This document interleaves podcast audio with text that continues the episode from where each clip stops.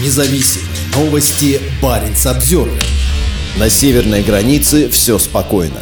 На фоне вооруженного мятежа, потрясшего центральные и южные регионы России, губернатор Мурманской области Андрей Чибис призвал северян сохранять спокойствие. В Североморске, где расположен штаб Северного флота России, повысили уровень готовности. Как сообщили Баренц Обзервер в местной полиции в субботу, в пункте пропуска Стурсгук были российские автомобили и микроавтобусы, но в обычном количестве для этого дня недели. Мы внимательно следим за ситуацией, следим за границей и уделяем особое внимание изменениям, которые могут нас затронуть затронуть, заверила начальник полиции Эллен Катрин Хетта.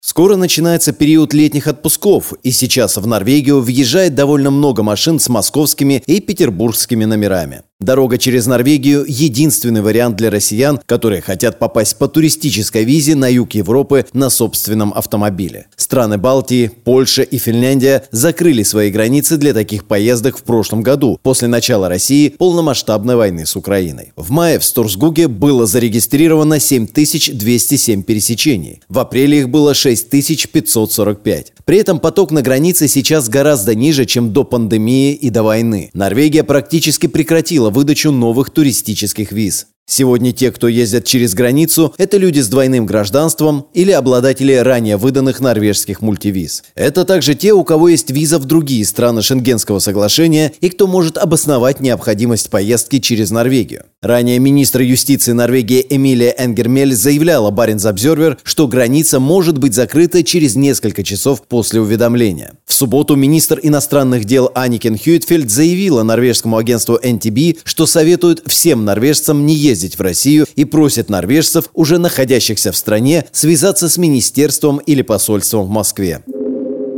Чибис призвал сохранять спокойствие. В субботу СМИ Мурманской области больше говорили о теплой погоде, чем о драматических событиях в стране. Видя обращение Путина к нации, в котором он пообещал не допустить скатывания России к гражданской войне, привлекло внимание на севере. Вскоре после выступления Путина губернатор региона Андрей Чибис опубликовал обращение в своем телеграм-канале. Лояльный Путину губернатор призвал всех россиян поддержать президента. «Мурманская область с президентом, Мурманская область с Россией», — сказал Чибис. Он не упомянул имя Путина, Путина, но на видео он стоит на фоне портрета президента на стене. При этом по лицу губернатора было похоже, что прошлая ночь у него выдалась бессонной. Позже, в субботу, Чибис опубликовал еще одно успокаивающее сообщение. В Мурманской области обстановка спокойная и контролируемая. Приняты необходимые меры по повышению безопасности. Он ни словом не обмолвился о продолжавшемся вооруженном мятеже главы Вагнера Евгения Пригожина, хотя еще в пятницу по Мурманской области висели баннеры ЧВК, а регион помогал Вагнеру привлекать новых бойцов. В столице Карелии, Петрозаводске, местные власти в субботу начали срывать баннеры, агитирующие молодых людей вступать в военизированную группировку.